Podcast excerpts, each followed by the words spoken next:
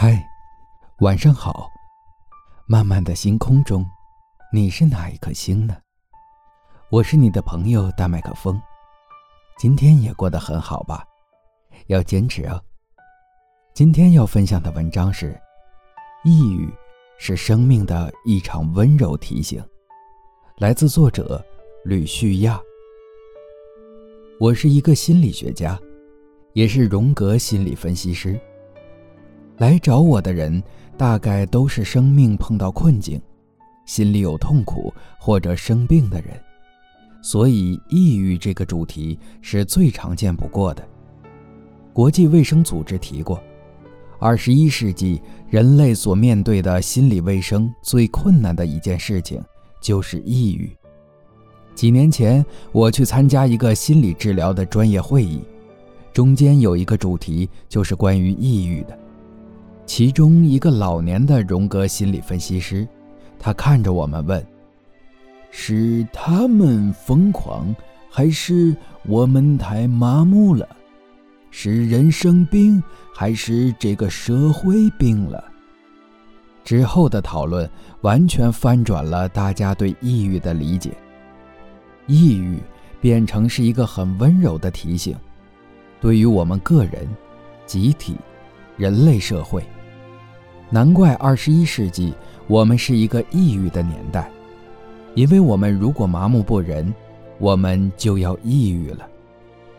很多人走进我的治疗室里，跟我分享或者求助有关他们的生命经验。我想跟你们分享一位女性的故事，她是一个科技公司的高级主管，能力非常好，带团队非常好，一个计划接着一个计划的做。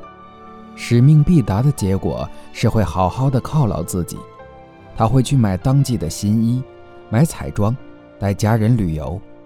在一次新年的假期结束之后，他如往常一样去上班的时候，但觉得没有办法走进办公大楼。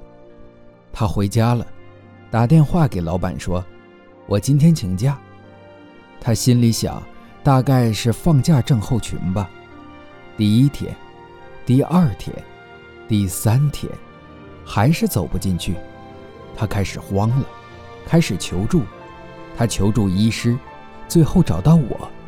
这是三个礼拜之后，他说：“你一定要帮我。”两年后，他决定选择改变人生方向，往艺术的方向去。从我们见面的第一次以后，他没有踏进办公室一步。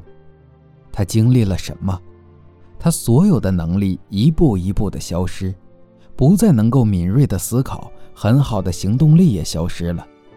他连床上都没有办法睡，只能睡在客厅的沙发上，穿着居家的衣服，从早到晚窝在客厅的沙发上。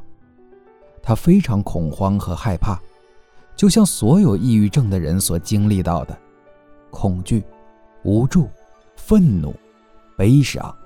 不知道该怎么办，那样的状态，用象征的语言来说，很像黑暗，是黑色的森林，黑色的大海，灵魂走进了暗夜。我们不知道找不找得到出路，几乎像是死亡。我们常常称这个过程叫做暗夜的灵魂，因为它趋近死亡。既有我们所认识的世界瓦解了，我们所认知的自己消失了，可是新的自己没有看到，也找不到，痛苦变成了唯一的陪伴。抑郁很像是一个河流的改道，你生命之流走了很长一段时间以后，开始碰到了阻碍，生命之流再也流不出去了，你曾经喜欢的东西不再喜欢。你开始跟这个世界保持距离，这个距离一旦拉开以后，有一种心理的流动开始往里面走。这时候，抑郁的人开始像人在黑暗的森林里想找出路一样，想找新的出路。心理大师荣格也得了抑郁症，在他三十多岁时辞掉了学校的工作，他每天去苏黎世湖畔走路。问自己：这么干枯的生活，我没有一点点活下去的力气，要怎么办？他想到在他小时候四五岁的时候，喜欢拿小石头叠起来玩，创造一个他自己的小世界，一玩就玩好几个钟头，完全忘记时间。他决定把这个孩子再找出来，于是开始每天散步的时候在湖边捡石头。这是荣格离开抑郁的开始，他为自己所做的。我也跟我的女病人做同样的事情。我跟她讨论，在她的生命过往有没有一个时刻，现在回头一看还是充满了乐趣。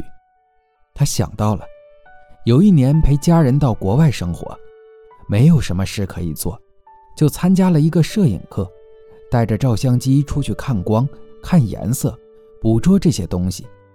晚上到暗房去看看这些影像浮现出来。在里面会沉迷掉，忘记时间，甚至会错过最后一班的地铁。我说：“那我们试试吧，请你把封存已久的照相机拿出来。”他后来选择艺术这条路，重新找到了一个心理之流流到他生命的方法。另外一个朋友是怎样走出暗夜的？他完全无法工作，也不能够出门，唯一的方式就是出去走路。每天没有固定的时间，觉得可以了就出去走走。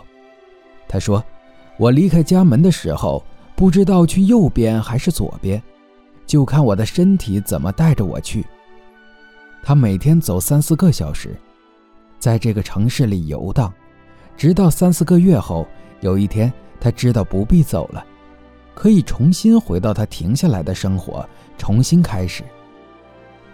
不同的人。在寻找生命的河流改道转向的时候，有不同的方法。他们通常都是从无用的地方开始，像一个小男孩一样的堆石头、涂鸦、写字、走路。这些无用的东西在这个时候却成为了一个重要的指引。这个时候所开启的那个世界，跟我们原来所熟悉的东西全然不同。精神之流所要流向的方向，恰好不是你原本熟悉的方向。做这些事情看似无用，你不是为了成为一个画家而涂鸦，不是为了成为一个作者而书写。你种一个植物下去，不是希望它长出多美丽的果实，而是你等待着它发芽的过程。这些看似无用的东西，平常我们称之为乐趣。兴趣，打发时间的事情，通常跟美、艺术、大自然有关，跟心灵的追寻有关，与生命的意义、哲学、宗教有关。这些东西不能够替你产生金钱的利益、名声，可是，在抑郁的时候，却变成了很重要的一条路。这些路充满了一些特质，就是象征。它允许我们从潜意识里带出一些经验，回应我们意识里的呼喊。有一个自己被遗忘在后面，正是因为它无用，你的兴趣无用，你渴望所发展的东西，这个社会不支持，所以我们把它一步一步地落在后面，直到有一天他们反攻，他们回来要求你的注意，所以。这些特殊而奇特的治疗方法，变成了打开跟唤醒我们内在象征生活的一种。所谓的象征生活，就是那些梦，白日梦，那些喝杯茶的乱想想出来的东西。这些内在所呈现，值得我们注意。我会开始邀请这些朋友跟我一起工作的时候，注意他的梦，记录他的梦。我鼓励他去看小说，而不是去看工具书。会鼓励他看电影，看很好的艺术电影，让他可以浸润在生命力另外的一个流动里，因为生命乃至灵魂渴望被看到。当他被看到的时候，实质的这个自我就可以得到一个整合和开阔。我们的生活不再是扁平的。而因为这个抑郁所拉开的深度，和灵性所追寻的、哲学所探问的生命的一体拉开了高度，这个整合的人生就因为抑郁而开展。好了，今天的分享就是这样，感谢收听，朋友们晚安，我们明天见。